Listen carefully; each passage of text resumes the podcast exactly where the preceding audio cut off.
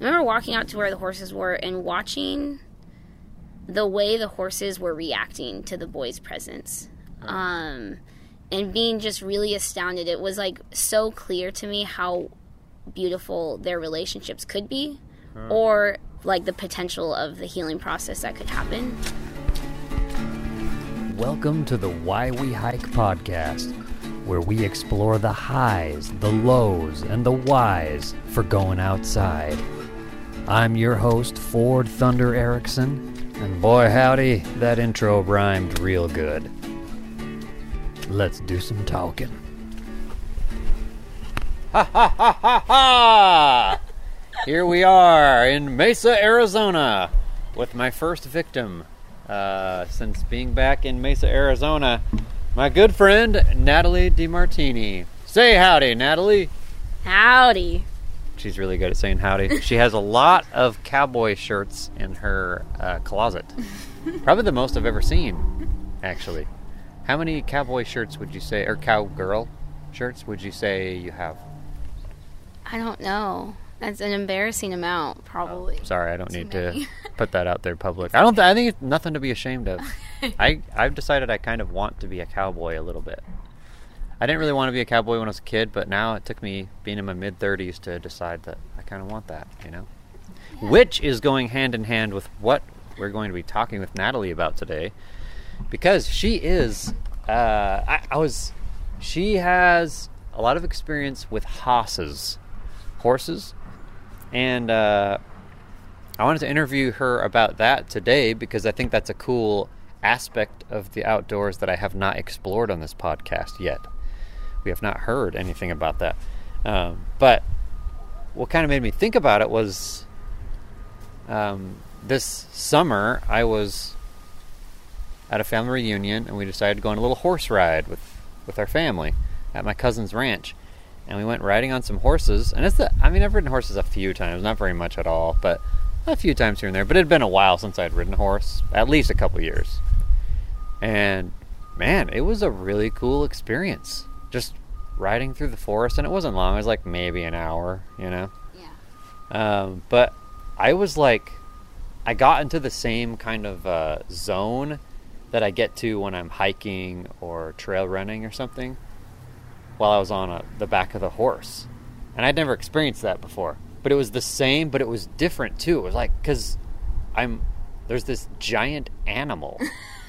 you know, it's such a crazy thing. Like, yeah, we know about how people ride horses and stuff, but it was it was like kind of surreal just the fact that I'm on this giant animal and we're just moving as one. It was just this kind of weird crazy experience, but it was honestly kind of like a spiritual experience and I was in the zone a little bit and that's when I was like, all right, I want to be a cowboy. I like made that decision. So yeah, yesterday I was just walking around in the desert all by myself and I had inspiration thought because I passed some people riding horses out there and it reminded me of that and then I thought, you know what? I should interview Natalie about horses Yeah. because I hear you've ridden a few horses in your day. Would you say so? Yeah, just just a couple. Yeah. So, so what I know about, and then you can fill in the blanks here. So Natalie has, uh, she worked for Arivaca. It's a equine therapy program, or I like to call it horse therapy, but I think that's not the official title of it. For uh, at-risk boys, right? Mm-hmm. Yeah. And so you worked there for was it three and a half years straight? Yes. So what what does that mean exactly? Equine therapy. What? How would you explain that to someone who's like, what What are you talking about? How do horses? how, how would horses help these at risk boys? What is the point of the program? Point. Um. Okay. So it's. Am I talking too loud at all? No, you're good. Okay, perfect. I'll adjust it if you. Uh, Oh. um, well, there's lots of different, I guess, uses and models of equine therapy. So there's lots of different avenues in which you could go.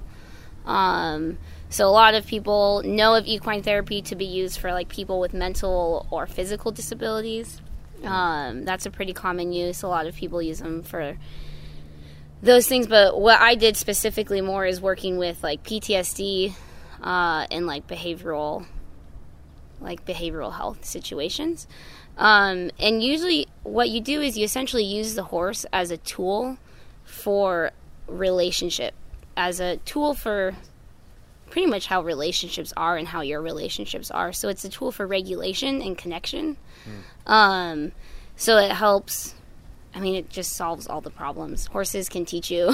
it's, I believe it solves all the problems. Horses can teach you so many different things, just about like about yourself and about how you act in a relationship. They give you immediate feedback, uh, and they are always very honest. They don't like hold grudges and they don't lie to you. Yeah. um, if that makes sense. Yeah. It's a weird thing to say, but Yeah. they don't lie and they just they give you almost immediate feedback so you can tell like what is going on. It's a really good tool for emotional regulation Yeah. uh, and teaches you just about yourself and about your relationships. And so we use the horse essentially as a tool for to progress the therapy. That's cool. Yeah, it's such a very unique, at least for me growing up, you know, I just grew up with, you know, if you're having some things you're struggling with, you go get a regular therapist, which is totally fine, a human therapist. um, and then, yeah, I remember in, when I was in college, I heard about Arivaca and what they do down there. And I think there's a few other programs that of equine therapy. Um, but I think it, yeah, it's really amazing.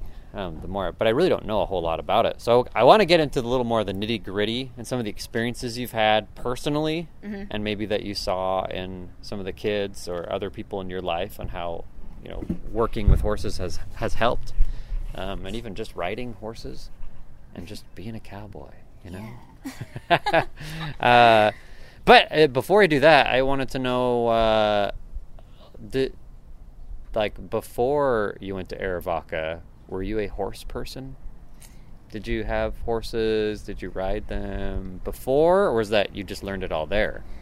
Uh, I definitely, I definitely was had ridden horses before. I would say I learned a lot while I was there, but I definitely have been riding them a lot. Riding, riding them, riding them a lot. proper English. riding them. I've been riding them for a long time. Not my whole life though. I have kind of a weird, interesting story.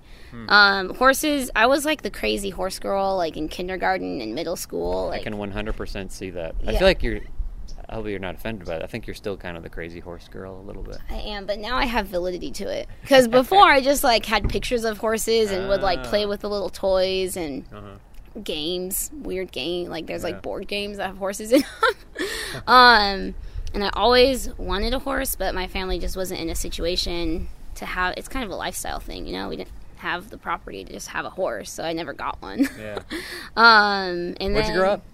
California, Northern California, in Nevada City, California. Oh, okay. uh, northern parts near like Lake Tahoe and Sacramento. Yeah. Um, but yeah, so they were always just it was just this big fascination that I always had. My grandpa had a cattle ranch, but I kn- it was gone before I was even born. Hmm. Um, and no one in my family, like my immediate family, like my parents or my sisters or my brothers, have ever had the interest. And I just like, yeah, It was no, just you. it was just me. Really? wow. Um, I have an uncle on my mom's side that has horses, and they live in Utah. And so it's like every once in a while we'd go to Utah, and I'd get to like ride, and it was like the best thing in my life, and I was like obsessed Yeah. with it. And I had a couple friends in high school that had horses, so I'd like ride once in a Huh. blue moon.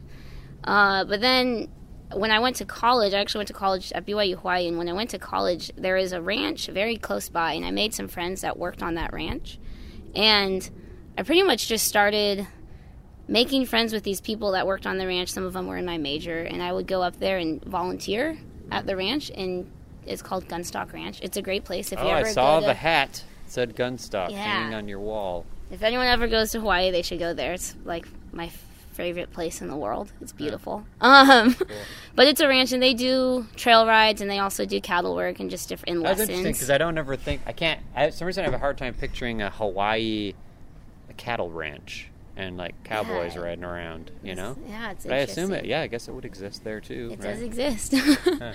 um, but yeah, I would go up there with my friends and just tag along and volunteer, help with like lessons or grooming horses or picking up poop, whatever What they time. needed to do.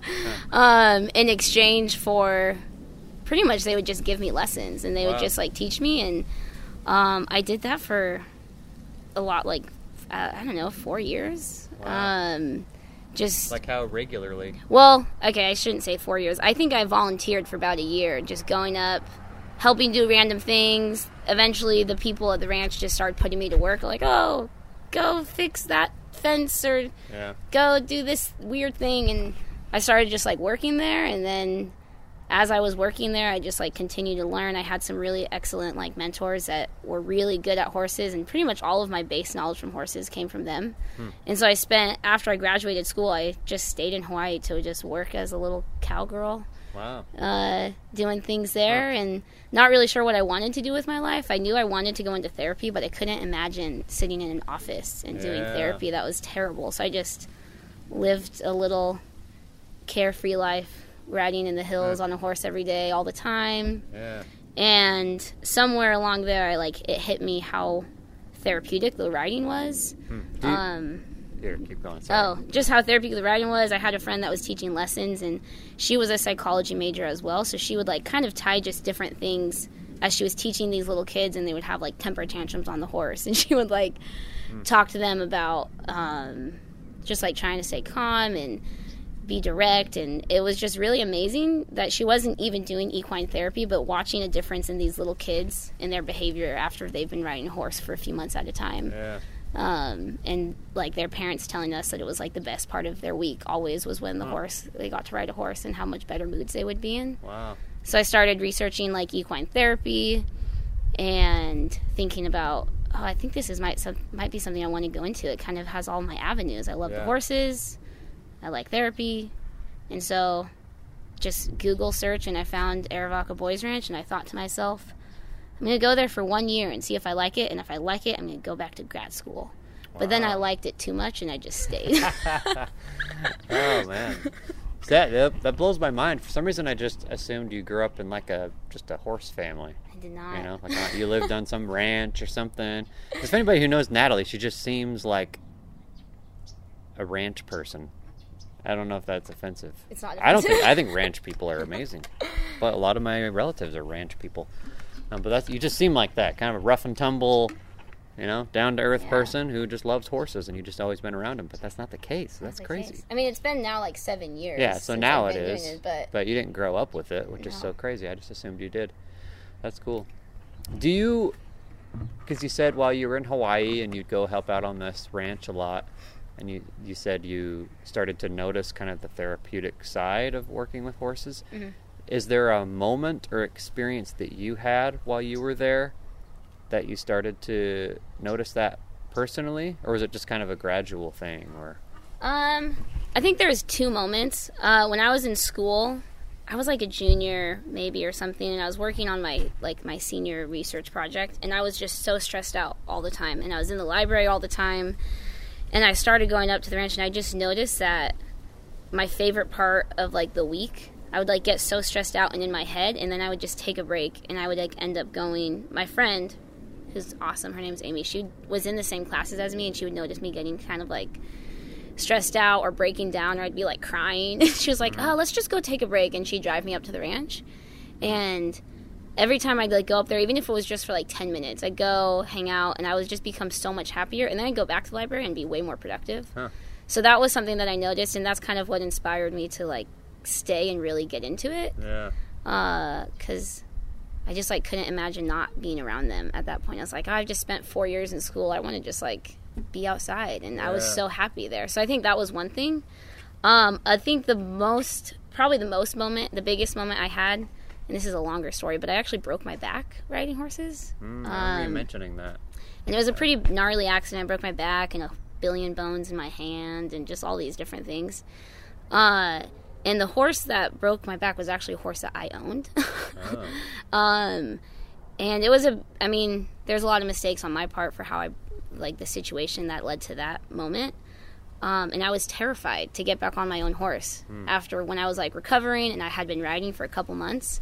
And I just like didn't want to get on my own horse because I was so scared. It was like I was traumatized. I was like, I can't get on Like my own horse you after you healed. after I thing? healed, yeah, and I just made every excuse for why I couldn't ride my horse. Yeah. uh, and eventually, I had another friend that I worked with on the ranch. Uh, her name is Lori. Hi, Lori. Howdy, Uh, Lori. Wait, what's your last name? Hanks. Smith. Oh, okay. I have a horse friend named Uh, Lori Hanks. No, it's not Howdy, her. Lori. Uh, Anyway. but she put me in the round pen with my horse, and she pretty much like gave me this little lesson, and I was like so scared to get on her, and I had asked her for help, and she's like, "No, we're get like you have to get on your own horse. We're doing this right now." So she like kind of made me get on. I was like terrified, which was weird because I have ridden all these other horses, but I was so scared to get on my horse. Yeah. Um, I was feeling really like anxious, and she put me in the round pen, and she was really helpful in helping me like talk through a lot of things. And as she was like talking through the things and the behaviors that my horse was doing and my reactions to them, she was just like, "You're freaking out for no reason. Like, she's fine. She's chill. You're just like freaking out." Yeah. And she kind of like pointed it out to me, but as well as pointed out just these different behaviors. And she's like, "Natalie, all she's doing is responding to you." So like all of these things you think where she's being mean, she's not. She's just responding to you. Hmm. And she like pointed out all these just different things about how me and my horse were similar, and it just like this like little light just clicked on my head. I was like, "Whoa!" And it was kind of like my own equine therapy session. And hmm. after that moment, I like never wanted to ride any other horse but my own horse, and I was like never scared of her again, and it was really helpful. Was this But my confidence grew. before you went to Arivaca? Mhm. That was in Hawaii. Wow, that's crazy. Yeah, that's insane. So, um, so then you, uh, how long after that did you make the the jump to move to Arizona to work at Arivaca? I don't know, maybe a year. I have no idea. so I, I want to hear about the Arivaca experience a little bit. So this is a program that's been around for a while. Mhm. Remember, I had a professor who was really wanting me to work there, and I never did. I'm sorry. um, but uh, so I don't. I really don't know a whole lot about it. I just know it's it's just all boys, right? And uh, yeah, tell me about kind of your initial experience when you got there to Arivaca. Was it what you expected? What did you see? Do you feel like I don't know. I'm just interested on what that was like. um, Was uh, it different than you thought it, it would was be? definitely. I didn't know what I was going to expect. I definitely didn't know what I was expecting. It was a shocker for sure when I got there. Uh, In what way? in what way? Well, I mean, it's a ranch full of like 30 teenage boys, so. I mean, is that a good enough explanation? I, I can only imagine. I know. Um, and I mean, they're just rambunctious and rowdy. And I came from an environment that was like very sheltered and like calm and chill. And hmm they were just, it was just the energy level was super high. And I didn't know what I expected. I think I thought the boys were really weird at first. Yeah. uh, but then, I mean, honestly, within the first two days, I just. I, I was really touched with like the magic of the program. Huh. Um, In what way? Do you remember? yeah i was i remember watching i remember first like watch, walking around my first day and i walked out to where the horses were because i wasn't initially working with the horses i was just working with the boys um, i remember walking out to where the horses were and watching the way the horses were reacting to the boys presence um, and being just really astounded it was like so clear to me how beautiful their relationships could be or the like the potential of the healing process that could happen. Um, I remember like walking through, and there was this one boy in the round pen, which is like a circle of fences. If you don't know, it's a round pen. I don't know what that it's is. a circle of. it's just like a circle of panels where you can go in and work with your horse, so your horse can't Ah, get out, okay. and you can just, you know, it's like a little corral. Okay. Um, and I remember there being this one boy who was working with his horse, and he couldn't put the halter on his horse. The horse hal- was just What's a halter? like a leash for a horse, Ah, okay. like a collar and a leash for a horse. Okay. Um, and I just walked over there. I didn't know what was happening because I'd never been there before, and he was just like yelling. He was just yelling at his horse. Yeah. And I was just like watching it, and his horse was running away from him, like constantly running away from him. And he was just like yelling at his horse, and I was like, "What is going on? Like, why is he yelling at the horse?" Yeah. Um, and I went and talked to one of the employees because I was just like kind of like curious about what was happening, and she explained to me that, or maybe, uh, yeah, she explained it to me, um, that he was having a really hard time. That specific day, he was having like a hard time with other things going on in the community of the ranch, like the milieu, and he was just struggling that day. And I was like, okay, okay, but why is he yelling at his horse? Yeah. Uh, and she was just like, well, you know, sometimes that's just what's going to happen. And he was yelling. I was like, she's like, he ju- she just can't catch him. He can't catch her. That was weird. He can't catch her. He's trying to get his horse to come to him, and he can't catch her because he's so angry she doesn't trust him right now. Yeah. And so she just kept running away and kept running away, and as a result, he kept yelling and yelling and yelling. Yeah. Um, and that horse actually ended up staying in the round pen for like two days because it was kind of their responsibility of like, no, you have to catch your horse. No one else can do it for you. Similar Yeah. to the trail, like Uh-huh. this is your responsibility. You have to do it. Uh-huh. Um, and that horse ended up staying in that round pen for like I think a day or two, like two days, because he just couldn't do it. And then one day he went out there, and he was just calm, and was like had like took a breather, was calm, had like maybe worked some through some things, and just walked into the round pen, and his horse just walked right up to him, Really? and it was just like, oh, what? Hmm. Um, and I think that was like a moment that I had of just like, whoa, Hmm. this is like really cool. Yeah. Uh, and then I just, I think I just fell in love with the boys and the relationships they had with their horses and the healing that happened between them. Yeah. Um, and the horses are just great. yeah. They know their job and they're very patient with the boys and yeah, and honest. That's cool. I feel like I've, I don't know what it is, but um, over the last maybe just like six months or so, I've always liked animals, Mhm. but I feel like I've uh, had like this increased awareness of how amazing animals are, and kind of, um, I feel like I, I feel like I had a conversation with someone recently. I I had this memory of when I was a kid of uh, I don't remember exactly what happened. There was this caterpillar, and I I don't know if I smashed it. I don't remember. It wasn't dead yet, but it was like suffering. I remember it was on the side of a tree in our backyard. I don't remember if I did that or I just found it there. But for some reason, like I killed bugs all the time when I was a kid, you know. um, but for some reason, that time I was like, it just hit me, and I was like, oh no, this caterpillar is dying. I remember I was like crying and stuff, and I was in my room, and mom's like, "What's wrong?" And I was like, "That caterpillar, it's dying out there," you know. And I was just so crushed, and uh, and that's just one little little experience. But I, I feel like there's a connection. I feel like I can kind of see maybe what where that Arivaca program's coming from with the horses because there's like a there is something therapeutic about wildlife, you know. Um, and how they interact with us because even at Anasazi where we work right now we talk a lot about animals and you know if you have a we talk about how they you know what what whatever you believe in but we believe that animals kind of have like a they can sense your heart kind of your intent sometimes and and uh, a lot of times with animals um, in one of the other episodes with interview with Tamra Hyde I liked how she said you know, animals are they're not trying to deceive you really they're you can trust each animal to behave like how what it is if it's Yeah. a dog you can trust it to behave like a dog you know or a bear is going to behave like a bear Yeah. you know that that's what they're going to do um, people are the only ones that sometimes Change. yeah change Yeah. And, and use deception or you know sometimes you can't trust them or i don't know uh, but i guess where i'm going with it is that i can see how like would with how you interact with animals can be then used to how you interact can can parallel how you interact with people. So if you're rough with people in your life um, you're mean to people you struggle with your relationships with people you're also probably not going to respect animals as much. Yeah. or even like little bugs. I've seen that parallel in my life. Yeah. Um yes.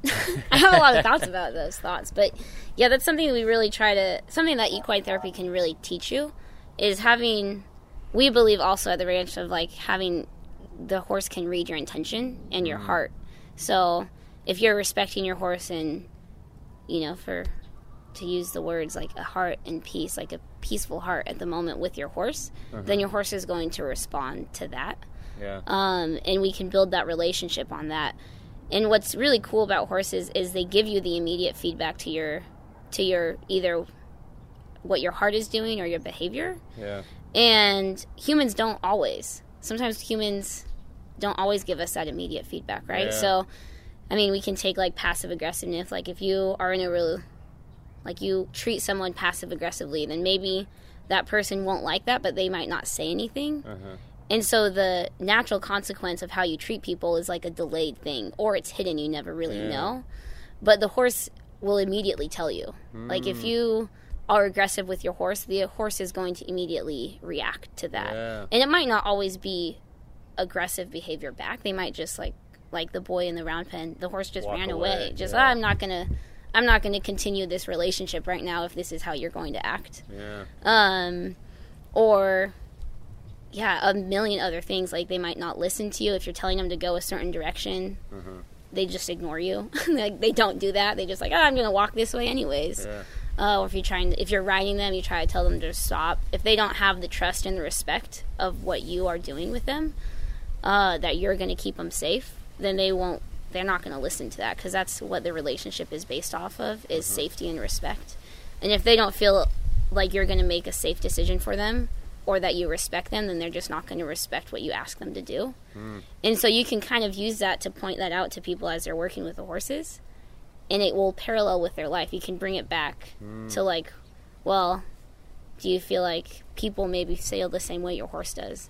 And you Yeah, can wow. use that as a because they generally will treat their horse the same way they treat their parents or Yeah. their relationships or the people like the boys they live with. But the Um, horse is going to give you a pure. but the horse is going to reaction. give you a pure reaction, and so you can Mhm. just point that out to them. Just use it to point out to them because it's a very natural, immediate consequence, You can't argue with and you can't the argue with horse. the horse. You don't have any ulterior motive. Yeah, It's like, I feel weird around you. You're giving me some weird vibes. So yeah, you can't up. justify it know? because you know people make mistakes too. So if someone, if you treat someone bad and they treat you bad back, Uh-huh. then you can kind of use that as a justification of like, oh Yeah. well, they don't like me anyways, or they're mean anyways, or they lied yeah. first. You kind of just you can blame, you can Uh-huh. shift the blame of their reactions to their problems instead of like actually taking on the accountability for yourself. But you can't do that with the horse. You can't be like, Wow. oh, the horse lied to me first. It's like. Uh, the horse can't lie. It doesn't speak to you, so uh, let's Wow. reevaluate. Yeah, I love that. Holy cow, Um, that's cool. so you can't you can't you have to like accept the accountability you can't keep running away from it Hmm. with the relationship with your horse which is really cool Do, do you think you can see this kind of relationship, like, because you have a dog here?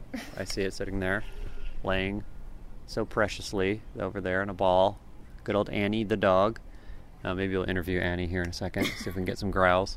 Um, but do you feel like people can have similar type of experiences with, you know, not just going through horse therapy? Sorry, sounds like I'm sounds like a derogatory term, but it's not. Equine therapy. Do you feel like people can have similar therapeutic type experiences in the way you just described it with other animals? Like if they have a dog, for example. What do you what do you think about that? What are your thoughts on that? Because I know you have you have a dog. yeah i love my dog she's so cute she's my best friend um i think you can i think there's different i think horses specifically have a ma- more a magical purpose with a lot of other things other than just the relationship aspect of it. Uh, there's things that riding a horse can actually has like been scientifically proven to help your brain function better Wow. which we can talk about that. But i do i mean for sure i think that the connection with animals can teach you so many things about your relationships with people because Yeah. i mean animals you're right animals just don't have ulterior motives they just are who they are Yeah. and so you can kind of if you have the ability to understand those and look into that relationship then i believe it can be yeah just as eye-opening But you do feel like there's something specific about horses in general, which I mean there is. Like obviously, even if um, you don't know anything about equine therapy or anything, like when you look throughout the history of mankind, yeah places where there were horses, they would be riding them and using them. You know, Yeah. um, in places where there weren't horses, they didn't really have much. There might be some kind of animals here and there Yeah. that they figured out, but for the most part, they didn't really have animals like that that they could ride yeah for the most part. But that's such like just in my really teeny tiny microscopic experiences of riding horses um, um, this summer, it was it was a really surreal experience to just be on the back of a giant animal, just Yeah, moving as one. Mm-hmm. because you mentioned something about that yesterday or something about about that, like moving with an animal. Can you talk a little bit about that? It was something that sounded really interesting. Yeah. Oh, it's a really. thoughts on that? There's so many things I could say about it. Um, Because you're hiking, you know, like this podcast is called Why We Hike, and I interview people who do all kinds of things in the Yeah. outdoors, and it's not always about hiking. Um, but essentially, when you're like going on a trail ride with hiking. you're hiking, but with diff- with something else's legs. you're not in a car. You're not on a bike. There's a living thing that is doing your hike. You're hiking with it, and so Yeah. it's, it's really fascinating. So yeah, I wanna hear your Um, wisdom on that. the wisdom on it. Yeah. So, I have well, I have to give credit to another company real quick, just because a lot of what I know about this is comes from other knowledge. Uh, the equine therapy model or module, if you will, that we used at the Boys Ranch was called Natural Lifemanship, and Natural Lifemanship takes they take relationship tools. Um, they actually use Arbinger and apply the Arbinger diagrams to horses. What- what is Um, Arbinger? Explain to the people. explain to the people it's a conflict resolution philosophy Yeah, I think that's a good way to put it. Yeah. in short that people use in their work Yeah. situations and Yeah. yeah. family situations and stuff. Yeah. um just how to like have good relationships and see people as they are but they use it at for horses so how to like see the horse as they are and how that relates Wow. to the diagrams in that relationship uh, and that's one thing that they do but they also do something that teaches about the regulation of a brain of your brain and how horses can help that so horses uh, it's so hard to explain this in a short way but i can do I it. believe in you. i believe in you. You got um, this. there's a lot of different our brain's obviously very complicated right? A very complicated thing but the main the first and foremost function of our brain is survival mode right? That comes from the brainstem and how to live and how to survive. Um, and one of the functions that the brainstem does is our fight or flight. And then from there we have many other functions of our brain right? We have like the emotional part of our brain. We have executive functioning with like problem solving and abstract thinking. You have movement in your brain of like your brain telling your body to move this way and that way. Uh, and like senses and talking all those things right? Yeah. um, and when we are in situations, and this it was has been essential to our survival for all the many years, uh, when we are in situations in which our survival is at risk, then our brain can essentially shut off other parts of our brain. The brainstem will turn off your executive functioning and your emotions because you don't have time to think about that Yeah. right? If you're in a battle face to face with another human, um, you don't have a moment to hesitate to think about their wife and kids or those other things because your survival's on the line. So Yeah. you essentially can it allows you to act in the way you need to act without hesitating, without feeling guilty. Yeah. Um, and when you are put in a lot of survival situations, especially from a young age when you're developing your brain, then your brainstem becomes overpowering and becomes very strong.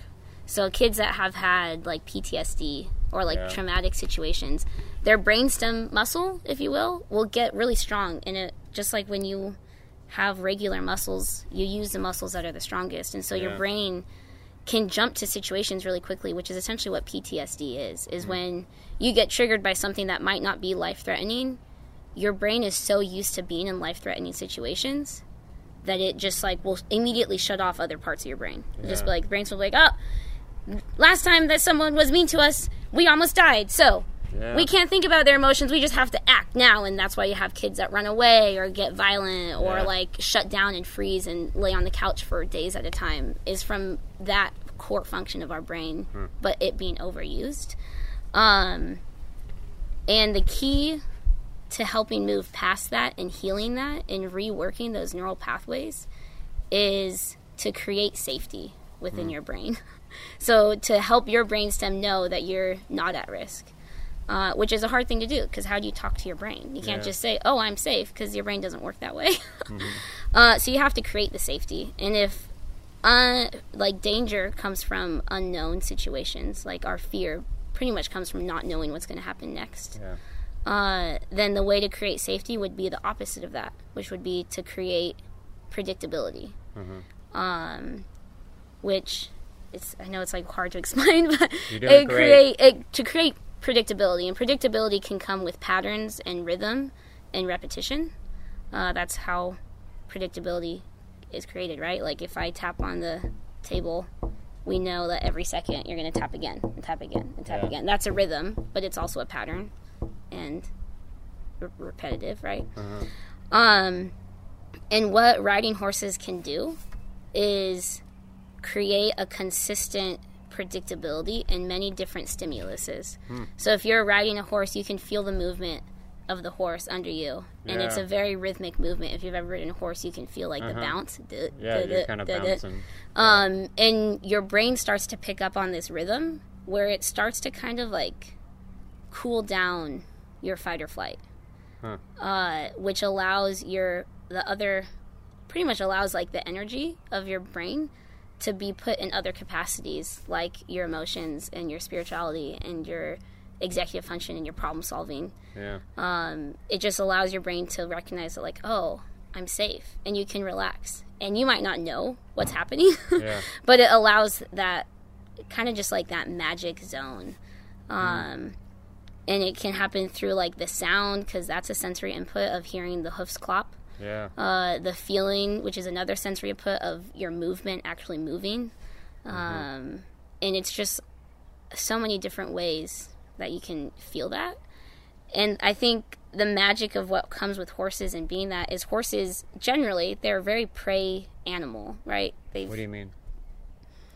They have they don't eat other animals they're Oh, not a okay. predator Yeah, yeah. but they are prey so they and they're constantly in fight or flight in the wild they're like almost in always fight or flight because they're hunted by so many and they have to be aware in order Mm-hmm. to like escape and to survive and they're very good at it because horses like have there's like a billion of them all Yeah. over the place um in case you haven't noticed there's lots of lots of horses because they're really good they've like gotten down this fight or flight to a t Yeah. and it's just so strong in their brain that when you ride a horse you're you kind of work through that together if mm-hmm. that makes sense because when they have that repeti- repetition too and they feel the safety of someone they trust on their back Yeah. then their brainstem can also calm down because they can know that like oh there's someone else that's aware there's someone else like in my little herd right now that is watching out for me and i've built this relationship and this trust with them that i don't have to worry about a mountain lion eating me or what's behind the next bend or what's going on because i have someone else with me that's going to protect me Yeah. And the so- hor- the horse feels that. the horse well. can feel that as well and they can Wow. have they also can feel like they they're excellent at intentions oh annie looks really funny um Her dog's just laying in the sun gloriously, sniffing the wind. um, they're excellent at reading intentions and they're excellent at reading our heart rates. They can feel the heart rates. Um, and that's done evolutionary by just the design of pretty much how they've survived is if one horse heard something maybe on the outskirts of the field and they heard a mountain lion then their heart rate might start immediately Yeah. and they have such big hearts and the electromagnetic electromagnetic rhythm of their hearts will alert the other hearts of the other horses Wow. and so all of a sudden they can all hear, they can all feel that like, oh, there's something dangerous because this horse over here is scared. Uh-huh. And so they pick up on that and then they all start running and they escape. Yeah. Um, and so if you think about that, if they can feel that in the fields, then they definitely can feel your heart rate as you're sitting on their back. Yeah. Totally. And so when your heart rate starts to like jump up from anxiety or fear, then their fear starts to jump up of like, oh, what's going on? But if you're calmed down and you can like relax, then they will calm down. And so it's a really cool thing because you pretty much work hand in hand with this horse through like a healing process of both like feeling safe and as one to just like get from point A to point B. Yeah. Wow. That's amazing. And so it creates just like this magical zone and a connection between the two of you. Wow. That was cool. That was very beautifully put. You did a good job. That was very complex, but you painted that very well. Holy cow. I tried really hard. It was hard. you did great. Wow. Um, yeah, thanks for sharing that. Um, which also is another reason why hiking this is why we hike podcast um another reason why hiking is actually a beautiful and a therapeutic thing of like healing because even though you don't have a horse the re- repetition of your steps moving and like the rhythm of you moving and just like you know how when you hike you kind of like zone out and it's Yeah. like a monotonous it's the rhythm and the pattern that creates that zone for you. Yeah. And so, whether you're on a horse or not, that's just like the natural hiking and the bilateral function of your body moving. Mm-hmm. It's using all the parts of your brain to move both sides of your body. Yeah. That creates that safety as well. And that is Yeah, why that- hiking is like the scientific reason of why hiking is therapeutic. Yeah. Seriously. It's why the trail works and I've- why all the awakenings on the trail happen while you're hiking. Uh-huh. Absolutely. Yeah, I felt that so many times. I remember the first times I felt it. And I think I did an interview with Heidi Heydrich, and I think uh, she brought that up as well. I think it's there's something that it has a name. There's some kind of therapy about Yeah. that that has where you like stimulate both sides of your brain, like left, right. Yeah, EMDR is like left, right, left, Yeah. right, left, right, and uh, yeah, because I think yeah, you put that so well. Um, you're very good with words, Natalie. Thank you. Good job. Horses are the EM, the natural EMDR. it does the same thing if you know what EMDR is, or you can listen to Heidi's podcast. it does the same thing as riding a horse does the same thing as EMDR does. Yeah, it stimulates totally the different. Mm-hmm. parts of your brain in a coincisive and a repetitive, predictable pattern Yeah. that helps you to like. Yeah, it's crazy because if I just heard you describe that, I'm like, oh, that sounds really crazy. I wonder if I could ever get to that point of nirvana or zen, you know? Yeah. But I have. I, ex- I experienced it yesterday, you know? I've experienced it so many times, and that's what led me to this point of doing all the things that I've done and having this podcast and interviewing you right now because of that feeling. Yeah. You know, when I was just walking through the desert yesterday, uh, I didn't have like any destination in mind. I just wanted to go on a long walk, and uh, it was great. I had a lot of things like questions and decisions I've been trying to make.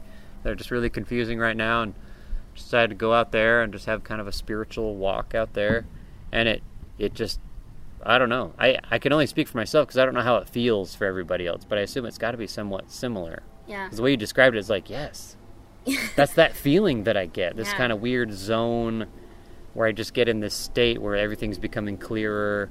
Things are like Yeah. parts of my brain that maybe have been a little bit stressed or worried to kind of just relax a little bit, Yeah. and everything just starts to just calm down, Yeah. and it just feels really good on my brain. Uh, the word that you can use is regulated. Oh, as you are regu- as your brain is regulated, then it can use all of the parts of your brain like fully functioning Mm-hmm. and like working together cohesively, rather than the parts of your brain fighting for what's most important. If that makes sense. Mm. Yeah, And as you are dysregulated, that means parts of your brain are shut off and not working together. Uh-huh. So when you're like feel the safe and the regulated motion of all those different things, and it allows your brain to just like work at full capacity. Yeah, that makes great. sense. Yeah, totally, totally makes sense. Regulated. That's what's happening. Yeah, I feel that. That's great. Man, Natalie, tearing it up over here. wow, this is amazing. Um, I actually had a, re- a request. I think I told you this, but I had a request a couple months ago to have you on the podcast. And then when I had the inspiration yesterday, while I was out there doing this walk that we're just talking about, I was like, oh, yep, it's about time. Need to get Natalie on here. So this is great. I think your words of wisdom will uh, benefit a lot of people. So thanks, Natalie. Um, real quick though, here at the toward the end of the interview, if you're comfortable with this, I want to ask you about your ankle injury. Oh, okay. So, Natalie, uh, correct, correct me if I say anything that's not right here, but you worked in the equine therapy industry for three and a half years straight, and you loved it. You were awesome at it. I mean, I wasn't there, but I can already tell that you would be awesome at it. And uh, I mean, you can just feel it from the way she talks. Like you know, made an impact on her, and so she did a good job there. But then she just decided to change things up, and uh, she came and started working at the Anasazi Foundation, um, walking with her legs, not with horse legs. Yeah. That's where I met her. And then, not too long after you started, a couple months in, you uh, hurt your foot, Mm-hmm. and that was a pretty long, difficult Process. journey, wasn't it? Yeah. Kind of getting back on your feet, right? And you're still, it's still going, Yeah. kind of now. Kind of. Can you tell us a little bit about that, and maybe any awakenings you've had, or just what what it was like that this whole this whole journey, whatever you want to say about it. Uh, yeah. Um, should I tell the story of like how I broke my ankle? Is that Yeah. relevant? I don't know. Um, okay, so I was on yeah, I was on the trail uh, with a band and some young walkers in the band kind of like struggling. A, a band. A band is not like a rock and roll Not band. a rock and roll band, but a group it's of, like a, a group of, of young kids. people Yeah. that are there. To And we call them young walkers. Yeah, Yeah. sorry. So anyway, so she's not it. out there walking with like a rock and roll band. That'd be pretty cool. That'd be cool. Um, but yeah, we kind we were in this canyon, and there was some some of the kids in our group that were just like out pretty early on in their walking out there. They just had only been out there like a week or two or a week. Um, and so they were just you know struggling with the hike. It's kind of a it's a hard, rough beginning, right? um, and we're going through this canyon, and I'm leading the group, and we're going through the canyon, and it's getting dark. So we've come to this spot in the canyon where there's, I don't know how high it is, like maybe eight, ten feet of just a little like waterfall, Uh-huh. and both sides of the canyon are just straight up cliff. There's no way to really go around it. You kind of have to like go up this little ten foot waterfall. It's the shortest amount. Yeah. Uh, but it was getting dark, so I was like, okay, we're just gonna camp here for the night, and we're gonna figure out how to get over this in the morning. Because I looked at it, and my first thought was like, oh my gosh, this is just, I don't feel like this is safe. I don't Yeah. know if this is a, I should like retrack and figure out a different way to go. um, so I went to bed. I told the other staff in my group that like I wanted the first night, the last night watch, so that I could take the time while everyone else is asleep to scout out a safe place to go. Yeah. So, you know, I woke up at like 4.30, 4 o'clock in the morning. Mm-hmm. 4.30, and I was getting likes. it's summertime, so it's like pretty light already. Yeah. And I just go on a little adventure, and I try to figure out a way to get around this like waterfall section. Yeah. and I actually climbed up and down the waterfall twice, and I did it safely. Mm. But it just didn't feel right to me. It just was like, I don't really know if this is gonna be safe for the kids to go over. Like I can do it, but I'm in pretty good shape and I don't have a pack on right now, so it's just like I don't really know if I feel good about this. Yeah. So I started just looking at the area and looked at it, saw another spot that maybe was more straight up and harder to get up, but there was a safe spot for like someone to really spot on the ground and someone to catch on top. So I was like, oh, that would be safer because we could really assist more, and that would like no one. I'm pretty confident no one will fall off of that because we can help them better than over here in this spot. But me being, you know, not maybe as I don't know, not the smartest in the moment, decided to try climbing it without the assist of another person. and uh, the rock just crumbled underneath me, and I just like fell Ugh. onto another rock. I don't really know how high it was because I haven't been back to that spot since. Yeah. um, and just fell on another rock and. I mean, I just dropped straight on my leg and then kind of rolled down, and I ended up in this pool of water, and it was freezing. It was 4:30 in the morning. it was like super cold. You're by yourself. I was by myself, so I uh, hooted. I what do you call that to people that don't know what hooted is? I made a noise in which people would know I needed help, Yeah.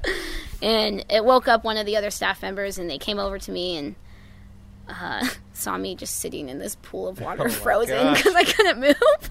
Oh man. Uh, and she helped me get back to our camp, and I just couldn't walk. I just like knew I couldn't walk, and it was I like couldn't put weight on it. It was really rough, but I knew I knew where I was on the map, and I knew there was no easy way for anyone to get to me. yeah. And deep in the wilderness. There. Deep in the wilderness, and so I recognized that there was no easy way. I also recognized that I wasn't my life wasn't in danger. Like I was fine. I wasn't like there's no internal bleeding. I'm not like Yeah. dying in any way. I'm just in a whole lot of pain. So I knew I need, didn't need to like be rapidly evacuated. I didn't need like some helicopter or something. So in my head, the best solution was like, well, I guess we just gotta get to a road so I can get picked up and go to the hospital. Yeah. so, you know, we woke up the other band, kind of told them what was going on. I didn't know if it was broken or what was really going on. I had a I had an inkling that it was broken, but I didn't want to voice that because I was scared other people would worry too much. Yeah. So I decided like, oh, it just hurts really bad and I don't know, I could finish the hike. Oh jeez. um and so I don't know, we just I mean, I was in pain. I'm making it sound really simple. It was really painful, but and it was a slow process, but I just tied my pack and got the band moving and oh we just gosh. hiked out.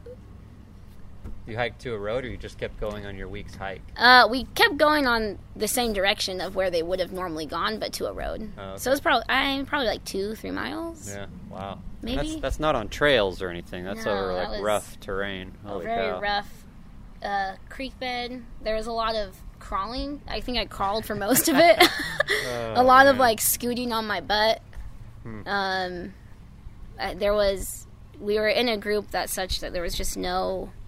The best option was for me to carry my own pack. There's too much other weight and too many other struggling people for us to really distribute my pack. Yeah. So we just, I just carried my pack. I gave away some of my heaviest items, like my water and my saw, to the other staff. Yeah. and then I just carried my pack out. It's just a very slow. It took us all day to go. Imagine Yeah. it took us like twelve hours to go two miles. So it was just very slow and Yeah. painful. Holy cow. Um, so then, how that was in like May or something, right? Yeah. May, and uh, yeah. So fast forward, you know, she's back on her feet again, and it's uh, what month is it? Oh, it's December. So it's been a while, but uh, you're even telling me today that you know, still running and stuff. It's kind of it's kind of tricky. You still feel it. Yeah. You still feel it because you have screws and stuff. Yeah, I got. So yeah, what what ended up actually being what happened? Uh, I broke. Yeah, I pretty much had three different breaks in my leg. I broke. I Wow. had spiral fracture on, like my tibia, my fibula, and then a hairline fracture on the other one, and another break in the. It was just a lot of breaks. Yeah. uh, so I ended up having to have surgery. Um, usually, when you go to like the hospital and the radiologist like takes an X-ray, they're not supposed to tell you what's actually wrong with you because they're not the doctor, you know. So I got the X-ray, and they're not supposed to tell you what's going on. But I walked into the room, and the doctor first initially didn't think I had a broken leg because I was just like, I told him what happened. Like, oh well, it's probably not broken because he wouldn't have been able to hike. Yeah. was like, yeah, but it hurts really bad. Like, okay, well, we'll just take an X-ray just in case. Maybe it's just badly bruised. Uh-huh.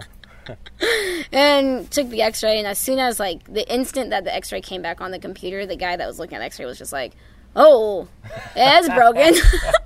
like, don't tell anyone I said it, but it's clearly Yeah, broken. you're destroyed. Your Uh, bone is in two pieces and not one piece. Your leg's destroyed. Uh, so I had, Wow. yeah, ended up having to have surgery, and I mean, oddly enough, that last day on trail before I went to the hospital was actually one of my favorite days I think I've ever had on trail. Um, I mean, clearly in pain, Yeah.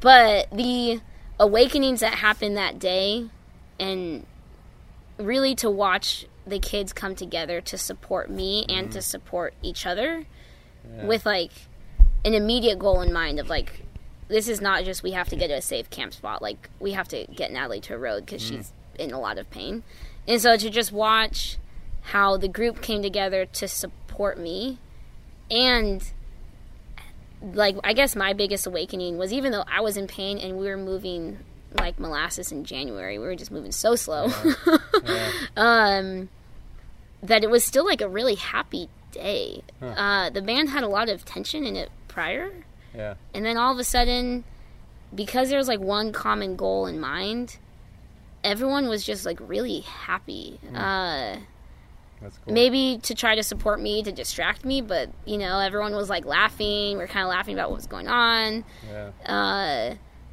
really trying to like encourage and support each other to keep moving because some people were moving kind of slow and everyone just be like we just have to get moving because we have to get to a road and like and Yeah. just like i mean i think i was like crying like i couldn't tell. I think i cried most of the hike. Uh-huh. and i don't know if i was really crying from like pain or from like just like the joy of seeing people work as a team. Yeah. and just how cool of a day that was to be like oh it doesn't really matter. Like ev- it doesn't matter the physical pain or the state that people are in. If they're like supportive of each other then everyone's just happier. Yeah. it just like worked better. You know people were like people were we had someone carrying like all the water for the band because we had to split up different parts of people's packs because we just needed to move faster. And so uh-huh. just like watching everyone be so supportive in order to get to a goal even though we all were like carrying way too much weight than we normally would carry. Uh-huh. And struggling in different ways. And it just we moved as one. Yeah. And as we moved as one, just kind of like how a horse and a person work together and move as one, the band like worked as one and moved together, and it was just a really beautiful day. That is really cool. That's awesome. Uh, that's yeah, thanks for day. sharing that. That's awesome. Yeah, I've had, I've seen some not in the exact same way, but similar times out there on the trail where, yeah, something happens, someone gets hurt or something, and everyone does. You know, they Mm-hmm. Just come together, and I think sometimes in that moment, that's you see everything the way you you described it really well. Just everyone just comes together and and has that common goal, and it's really beautiful. And I love how you tie that into the horse Yeah. you know, riding on a horse. So you're just kind of moving as one. It's really cool. And I think also for me, your dog is so funny. Her dog Annie's just laying on her back on the cement, just basking. Anyway, just it, it just reminds me like you know there can be all kinds of issues and problems. You know, everyone's got dark sides to them. Everyone's got things they struggle with. You know, weaknesses they have and whatnot. And sometimes those clash, and there's contention, and you know, you're angry at people or whatnot. But in my experience with life, it's when it when it all comes down to it, I think at most people's core, they're pretty good.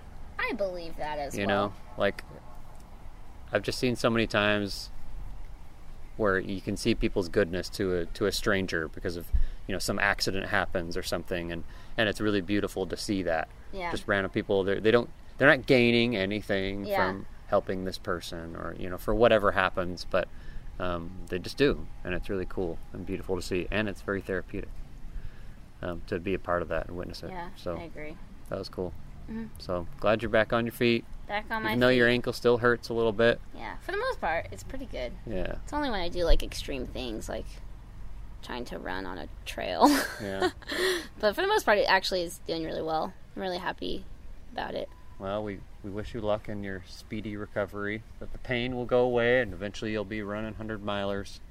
I don't think I've ever run 100 miles before, but What, yeah. what you should do, I interviewed a guy named Matt Graham on this podcast, and he has ran, there's horse races, you know, Uh-huh. people race horses through the mountains, yeah. and he has done those races but on foot.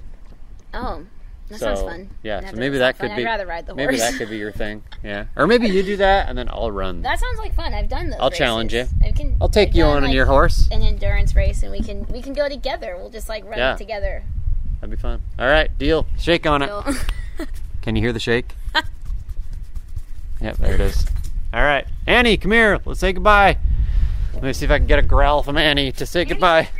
Hey, whoa, sorry, I scared Annie. Arr, eh, arr, Ah, she's the most docile dog of all time. Can't get any growls out of her. Anyway, Natalie, you're great. Thanks so much for doing this interview. You're very wise, and I think your words will help many people. oh, thank you. Thank you. All right, farewell, everybody. Goodbye.